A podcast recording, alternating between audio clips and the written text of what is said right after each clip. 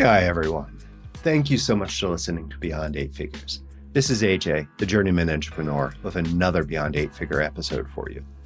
On the show, we talk with top entrepreneurs about the realities of building an eight figure business, what success really means to them, and hear from them about some of their winning strategies and tactics. Tune in to each episode to learn how to grow your business beyond 10 million and, more importantly, create your own personal legacy.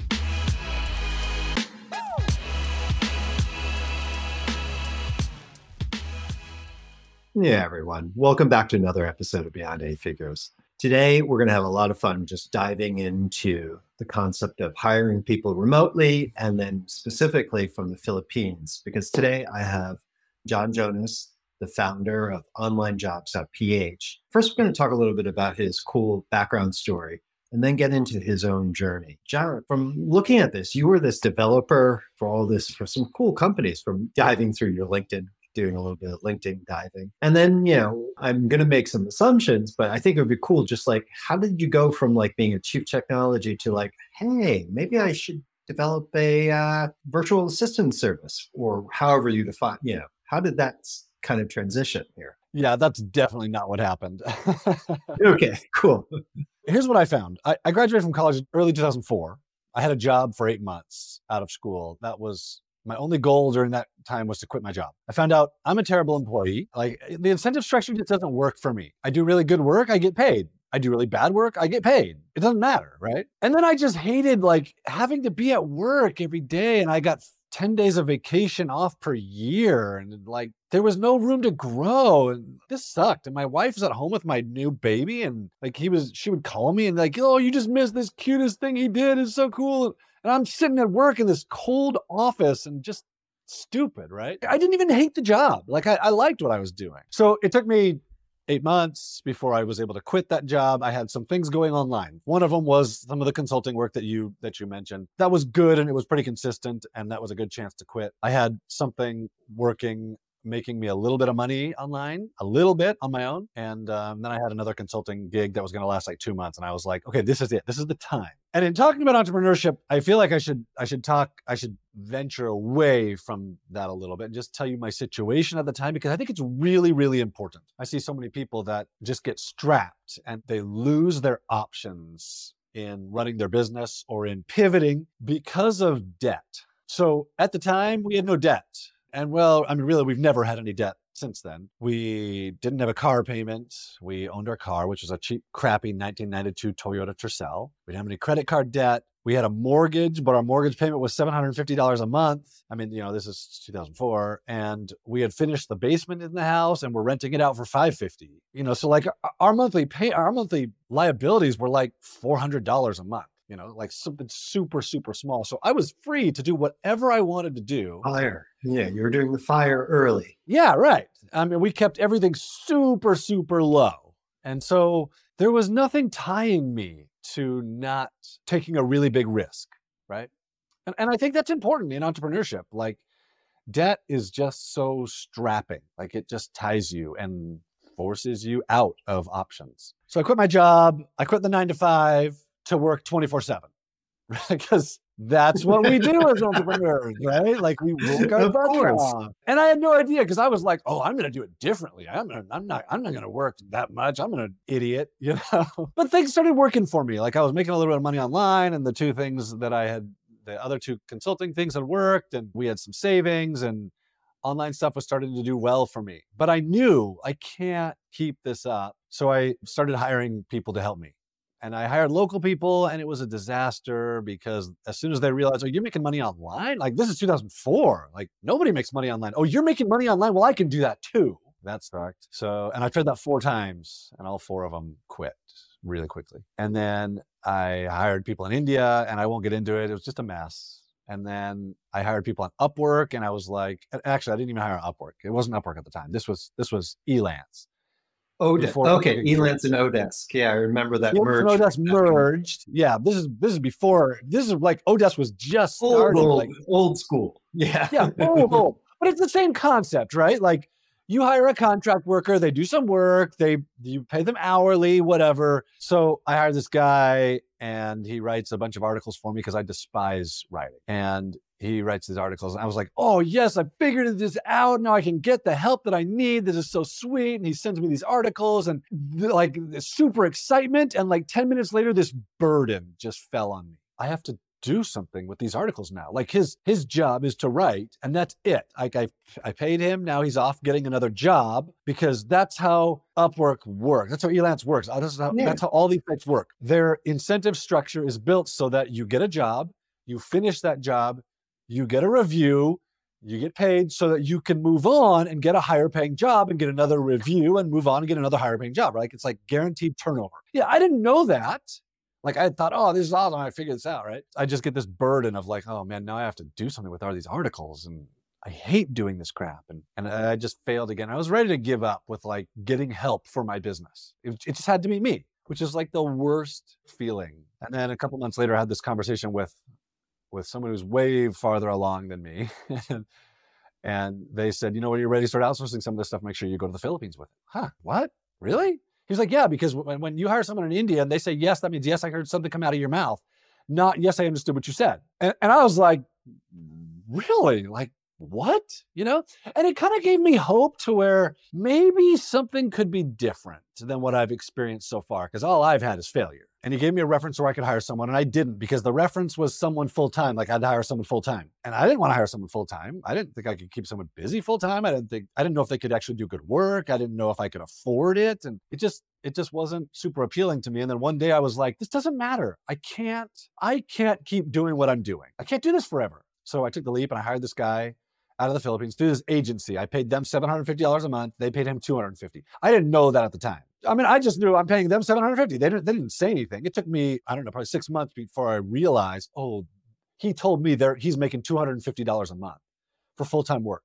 Right. But it was the most liberating experience of my life hiring this guy whose full-time job was to do anything I asked him to do. And he was willing and competent and he spoke English and we never had a communication problem. And he wasn't particularly talented at anything, but anything I taught him to do, he was he was on it. It was super awesome. So I hire another person and another person, and finally I go back to the agency and like I want to hire someone, and they're like, "Do you want a content? Ri-? No. Do you want a webmaster or a programmer? No, I, I want a content writer. Well, do you want a webmaster or a programmer? Yeah, that's all we do.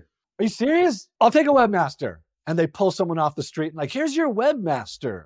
Like, dude, this guy, what? No. And that was that was the turning disappeared. Remember, it was everywhere. Webmaster, yeah, webmaster, webmaster. I realized I haven't heard that in years. But okay, Wait, it doesn't even make sense.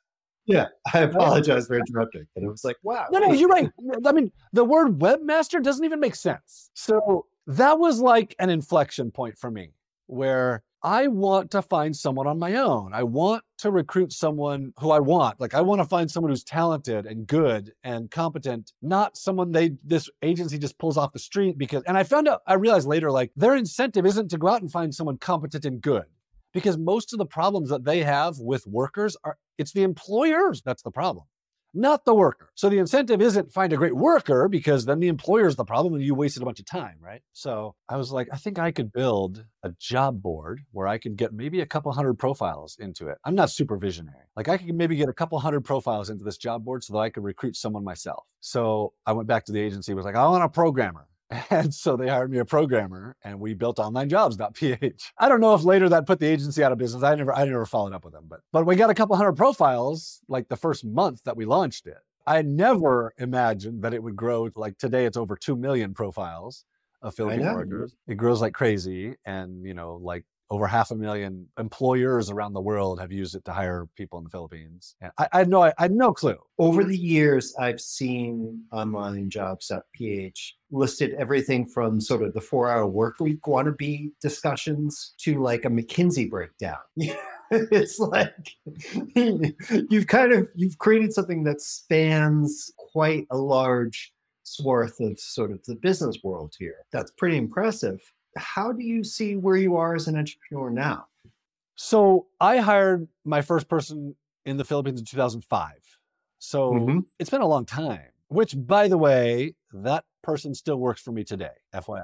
The Philippines has this like crazy, crazy loyalty thing. So I've been through a lot of stages of the business. Like I remember being super, super excited with my wife when I had a website that made me $20 in a day.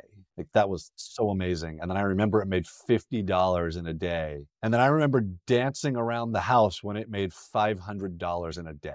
I remember dancing. I was young and and things were working and it was amazing and it was pretty automated. I mean, obviously there was still a lot of work to do. To where now, like we just hired a couple different developers last week to join our development team, and uh, we hired another designer editor. It's like our third person. So you know now we're past the eight-figure revenue mark last year. Congratulations! Yeah, yeah, it was awesome. It wasn't really like anything, you know, like it's just another day of business. It, yeah. You know, No, isn't it seven figures a year in revenue to eight figures a year in revenue isn't like anything. You know, like there's no there's no accomplishment. No, it's the same stuff. it's the same thing, right? Yeah. Yeah.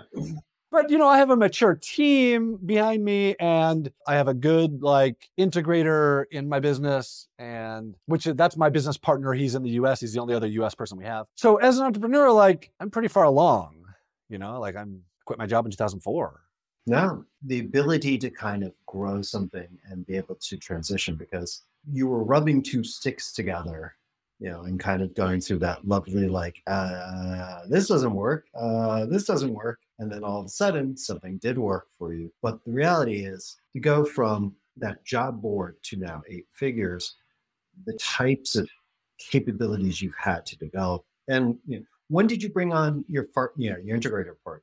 About how long ago? So he was really, really early on. I think late 2004, maybe early 2005, even. We had gone to college together and he had stayed to get a master's degree. So we, have been together for a really long time, and our and our roles naturally separate. We were so lucky. I mean, like as the visionary, he instantly started taking over things for me. Like I would create and he would run. Just so so great, which I think is so so important for most entrepreneurs, where you you see yourself as a visionary, but you have to do everything, right? And I had someone that I could hand stuff off to, and he was reliable and amazing, and and and that's a really big deal. It's funny just to go a little aside, that concept of Reese of visionary integrator gets so ongoing, ongoing discussion. Oh, everyone wants an integrator. The reality is, I think most people want someone to do the work and then, like, oh, yeah, I kind of point them towards the direction. It's like a really good visionary is that constant in my mind. And I would love kind of your opinion of this of like you're constantly looking at what is possible, what's going on, what could be done, how to look at it, and then dealing with the unusual problems that always come up. You know, not the you know, not the straightforward problems because those are 24-7. Well, the integrator is that person who's just resource allocating, resource and efficiency and all that. So it's like there's those two super heavy types of work, but yeah, the visionary can do it anywhere in my mind. How do you see that?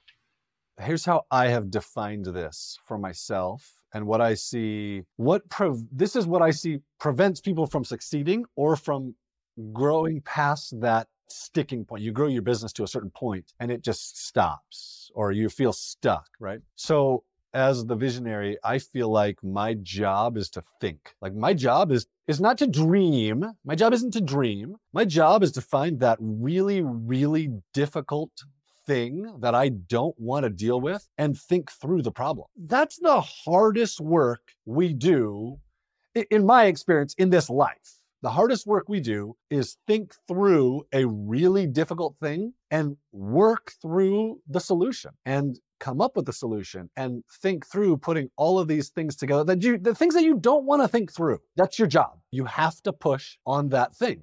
And if you're not willing to, well, yeah, that's where the business gets stuck or that's how you you you don't succeed because you're not willing to think. That manifests itself in in small daily problems. It manifests itself in what where are we getting stuck in the whole business problem? It manifests itself in marketing and sales problems. You have to solve the problem. And then someone else should do the work but it's on you to solve the problem. No i saw once and it always stuck with me. This founder who had moved to sort of a chairman role said, you know, he jokingly called it, he was chief strange problem solver. Everything that was like the deep stuff that everyone else didn't want to touch. That's what he focused on. And it just kind of stuck in me. So I like, yeah, that concept. It's a lot of work because there's no structure, I think, to it. And I think That's where a lot of people miss this is that we look at and we try and, oh, yeah, yeah, someone else would take it. It's like, mm, you can't have someone else do something until you've actually defined what it is.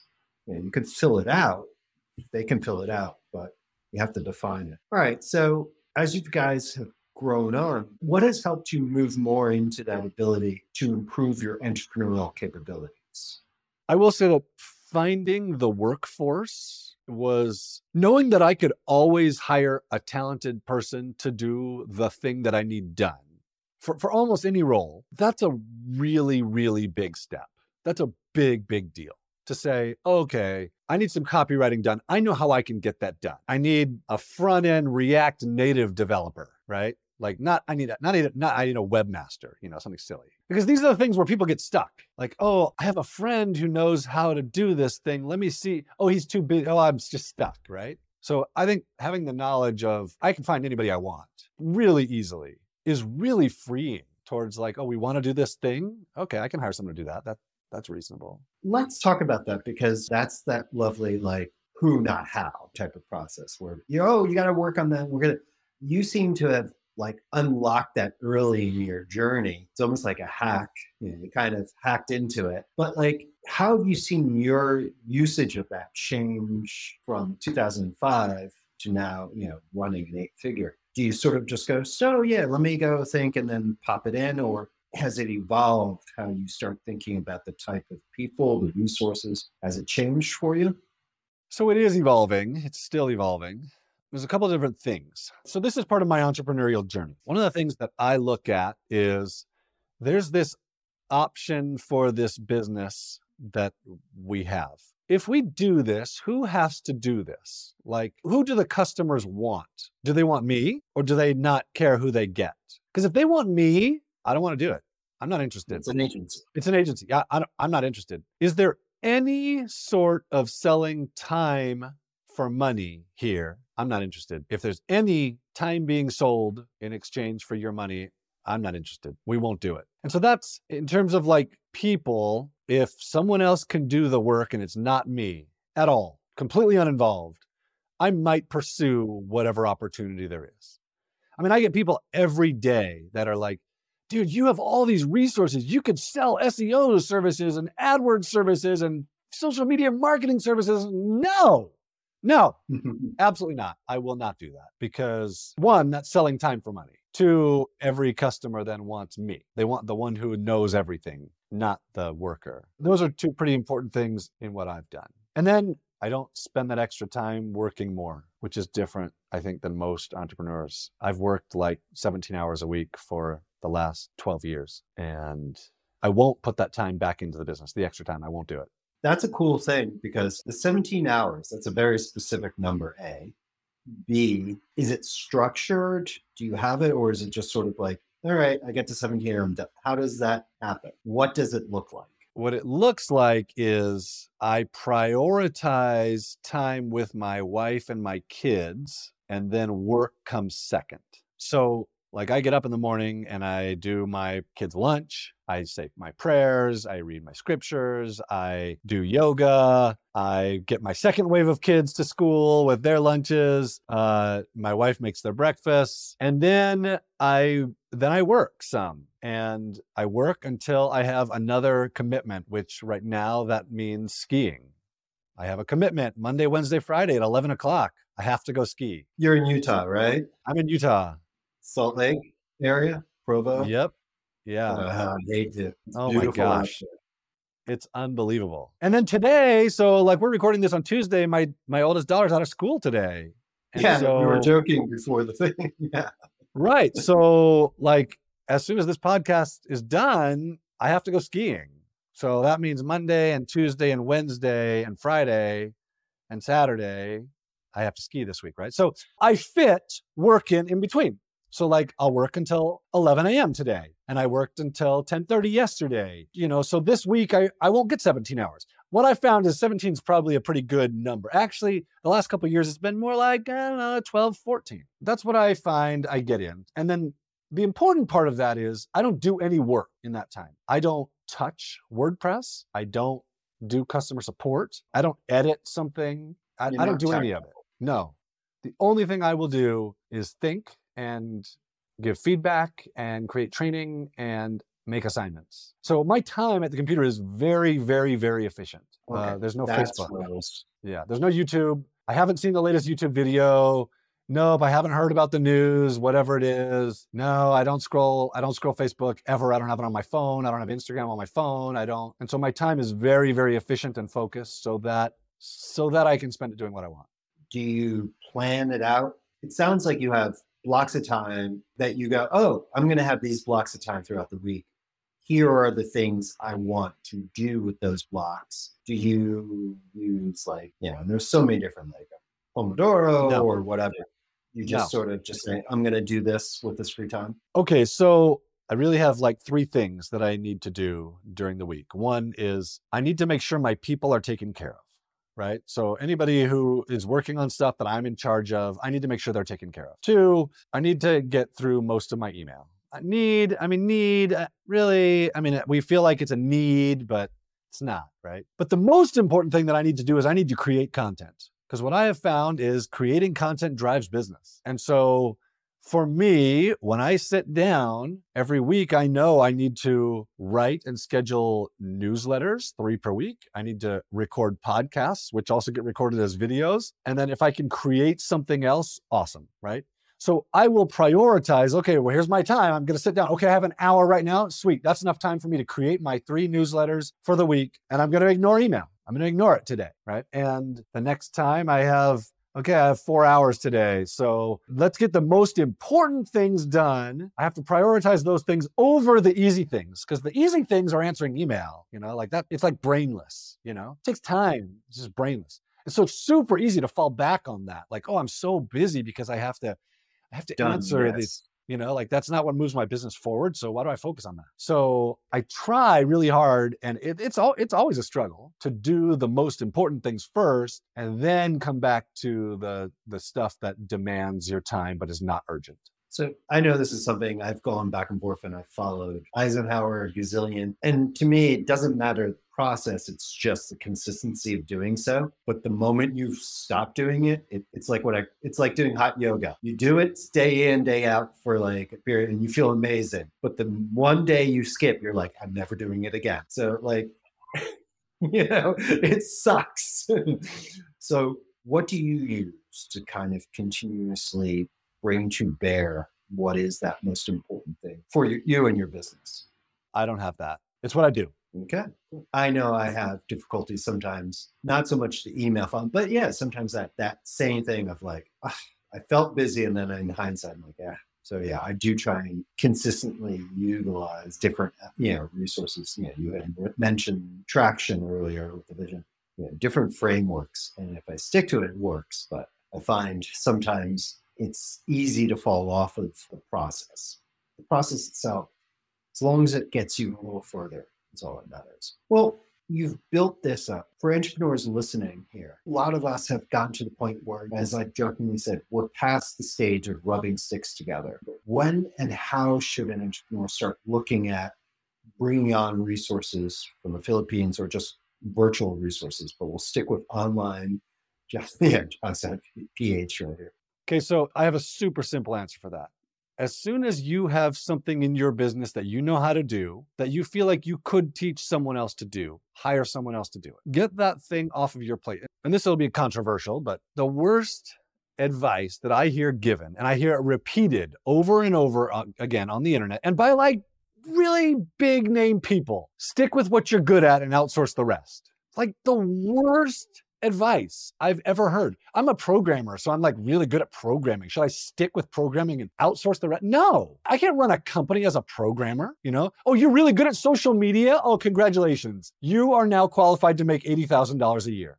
Period. End of story. Don't stick with social media. You need to be the CEO. So you're ready to hire someone when you feel like you could teach someone to do something that you know how to do and get something off of your plate. And you can hire someone who's really, really talented. You know, like you could hire a really talented social media marketer or a really talented programmer or a really talented content writer or whatever it is. You could hire a really talented person and then give them your way of doing it. Or maybe it's not even that. Maybe it's some data entry that you're doing, super simple, and you could obviously teach someone how to do that thing. Get that thing off of your plate, and all of a sudden the world starts to open up to, oh, wow, if I could outsource that thing and it's costing me $4 an hour, well, I could get rid of this other thing too. And what I found for myself, and what I've seen over and over again, is when you get something off of your plate, you get way, way better at the more important things in your business. So you like get better at at maintaining big relationships with clients if that's what you're doing, or you get really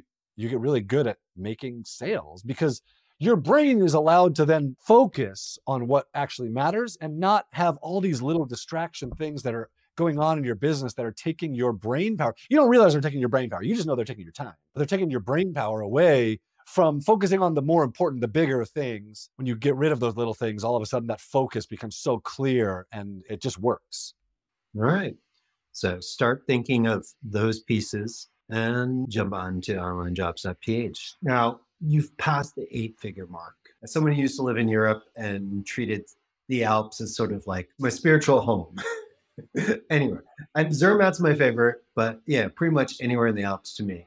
But the Rockies are amazing. Definitely around Salt Lake, you guys have some sweet, sweet, sweet snow. You've had success. You've built up. You've come on this great journey. How are you defining success into the future as an entrepreneur? You've put your family, you've put the things that are close to you most important, but how are you going to go and expand what success is for you? So I have two really simple definitions of success. And one of them comes from a quote which has been a driving force in my life with everything that I've done. That quote is no other success in life compensates for failure in the home. So it doesn't matter what I do, if I'm failing at home, it's not worth it. And so that's a really big driving force for me. And to me, that means time. Like kids just want time. They don't care about quality time. They just want time. So I give them time. And then the second piece of, of success for me is progress. If progress is being made, that's success. It doesn't have to be big progress, it doesn't have to be fast progress, it could be slow progress. Sometimes it's big jumps. Usually, though, it's just little incremental things. If there's progress being made, that's what breeds happiness and success to me. So I started reading The Gap and the Gain he defines how most entrepreneurs are unhappy with their lives because they're always living in the gap. Like, oh, oh yes. oh, we've we've done this, but we could have done this, or we should have gotten here, or we should have made this much money. And instead of looking like, dude, we were here and we got to here, right? Yeah. That's you. Okay. So, yeah, yeah, I've been there a lot. Yep. So I'm not. And to me, I don't know that I live in the gain, but I live with did I make progress? And I find like when I don't make progress, when I ski too much and then just answer emails and pretend like I'm keeping up, then I realize I'm not making progress. And that's not okay. And I have to make a shift. Like I, I have to say, no, I have to create content because content is what drives things that makes progress. But it sounds also the flip is, I'm going to assume, if you don't ski enough, it's the same thing all of a sudden John's an unhappy boy. And therefore, what you create is not also. What I found in interviewing cool entrepreneurs like yourself is this inherent tension that you constantly have to balance and rebalance and practice that shifting back and forth, sometimes from necessity, got to do the work, you got to pay the bills, you got to do the work. But then as we get past that basic level, it is that constant learning to walk the tightrope of like not too hard, not too soft. It seems you inherently develop that focus early. Without getting us into too huge of a divergence, why do you think you had that balance from early on? I think it's because I'm very much driven by freedom, not necessarily by what the world defines as success. Yeah, not the car, I'm, the blah, blah, blah. Yeah. I'm very much driven by time freedom, money freedom, responsibility freedom. So I think that forced me to say, oh, yeah, no, I'm, I'm going to spend this time with my kids because that's free. That's not business slavery, you know? Yeah. You talked earlier, you had this one job right out of school that was like typical American. I am very much an American and very, very proud. But sometimes when you go live abroad, you're like, wait, how is life? How do you live? that two weeks of vacation that like the nose to the grindstone and you're just like where's myself within this? And i got lucky started the business almost right out of school and then when i sold it and to a company that went bankrupt which was great i had such a series of crappy jobs because i just didn't understand and i hated working. My whole thing after that period was like i am never going to work for someone else again that was like the main driver. it wasn't entrepreneurship. It was literally like, how the hell can I do this? Am I going to be door to door salesman? It didn't matter. It was just this entrepreneurism. I like that you had that kind of pain, but you seem to have incorporated sort of value from it pretty early, which I think some of us and myself has taken longer to of learn that, oh, wait, there's more to it than just the avoidance of the work or the bad structure. There's more to it. Well, how else can people find out more about you, learn more about how they can start getting people to help them grow? Okay, so I'm going to give three things here. Number one, ofstasks.com. You can get a white paper that we did that has like hundreds of tasks. I call them OFS, online Filipino specialists. I don't call them VAs. I don't like the word VA because people assume it's a secretary. This is an untalented person that can only do data entry, and that's not who I hire, and that's not who you want to hire. So at ofstasks.com, you'll find answers from like 60 different entrepreneurs in any industry saying, here's what they do for me and my business. It'll give you a really, really interesting perspective of, wow, this is what they could do for me and my, oh no, my business is different no, I, I have like laws and regulations. Sorry, dude, your business isn't different. I know that you have laws and regulations, but there's a lot of people in your industry that are hiring OFS to work for them.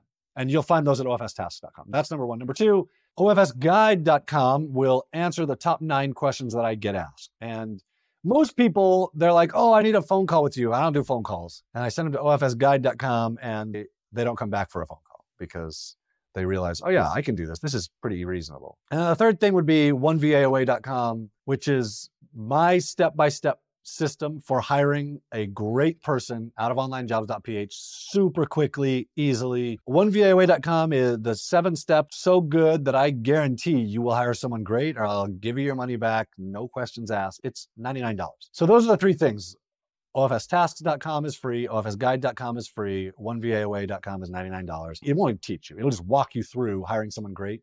It should take you less than two to three hours total, like watch the videos, do the steps, interview, hire. It should have taken you less than two to three hours total to have someone amazing working for you. All right. I'll make sure we have those into the show notes, the email, and then social for everyone listening. We'll have that there for everyone to find and go check out. John's material. I've been diving through and just quickly, because I know you need to be out skiing soon. I've seen definitely in the past year change. Besides yourself, there has been for years more than a few different online sort of job posting for international, etc. I've actually been in what I think is a complete copy of the jobrack.eu. I know the current owner and he's changed it a bit, but I think it literally was like, oh, let's take onlinejobs.ph and make it for Eastern Europeans. I think that was literally what he had said in some group's mastermind. I heard the story one time and I was like, okay. but I've seen a lot of people use that term VA, yet now with globalized talent, I hate to say this, the American tax structure of employment, it really does benefit, especially for back office roles and more and more front as we go more digital, kind of as a tax advantage to go global. Because I noticed on your site, there is still that hire the VA, hire this. But I do think the conversation, at least for the people who are more advanced into globalizing their talent, it's changed the discussion of how they look at the roles that are possible. Yeah. I mean, it's fine to hire a VA, but in the end, I mean, we use the word VA to mean anything. And, I, I think it's silly. You want to hire a really talented back end PHP programmer you want to hire a really good sales copywriter, not a VA, not a data entry person. And the data entry person is great. And we see it more and more. I know someone who hired an investment banking analyst out of the Philippines. He said, This guy's a $250,000 a year person. I'm paying him $1,500 a month. Or someone who hired an accounting auditor And he was like, dude, this guy's amazing. He's so dang good at this. And like all along the whole thing, like, oh, I need a CAD designer. Sweet. I just hired this amazing person. I hired this guy who worked for IBM in this really high role, and now he's working for me. You know, Yeah. because IBM was in the Philippines and paying Philippine rates, like low rates, whatever. And I can pay him $1,500 a month for full time work, and he's working for me. Yep. I'm hearing that more and more out there. and more and more people are turning to it and and i hear more and more people that are like my company wants to hire people to help our major employees right? So like this is trickling into corporate. We've really kind of ignored the corporate world but then we find like google and uber making job posts on online jobs it, I mean, it's really across the board. Well, that means there is more opportunity for you to wear your visionary hat and try and figure out where that next stage is, because I definitely think that's going to be a larger and larger component of like talent is always the hardest part of any business, finding the right talent. And when you can gain access to talent at a competitive advantage, but more importantly, diversified, it just is amazing to add to any type of business. So what you're doing and how you've grown it. I just can't wait to see more. So, John, thank you so much for giving us some time this morning. And I hope you have some great skiing today. i'm sure that i will Yeah, thanks, thanks so much for having me it's been great It's, yeah. Skiing is like surfing. Any day on the slopes, it doesn't matter how bad, it's still a day on the slopes. It's still always great. All right. Thank you, John. thanks for having me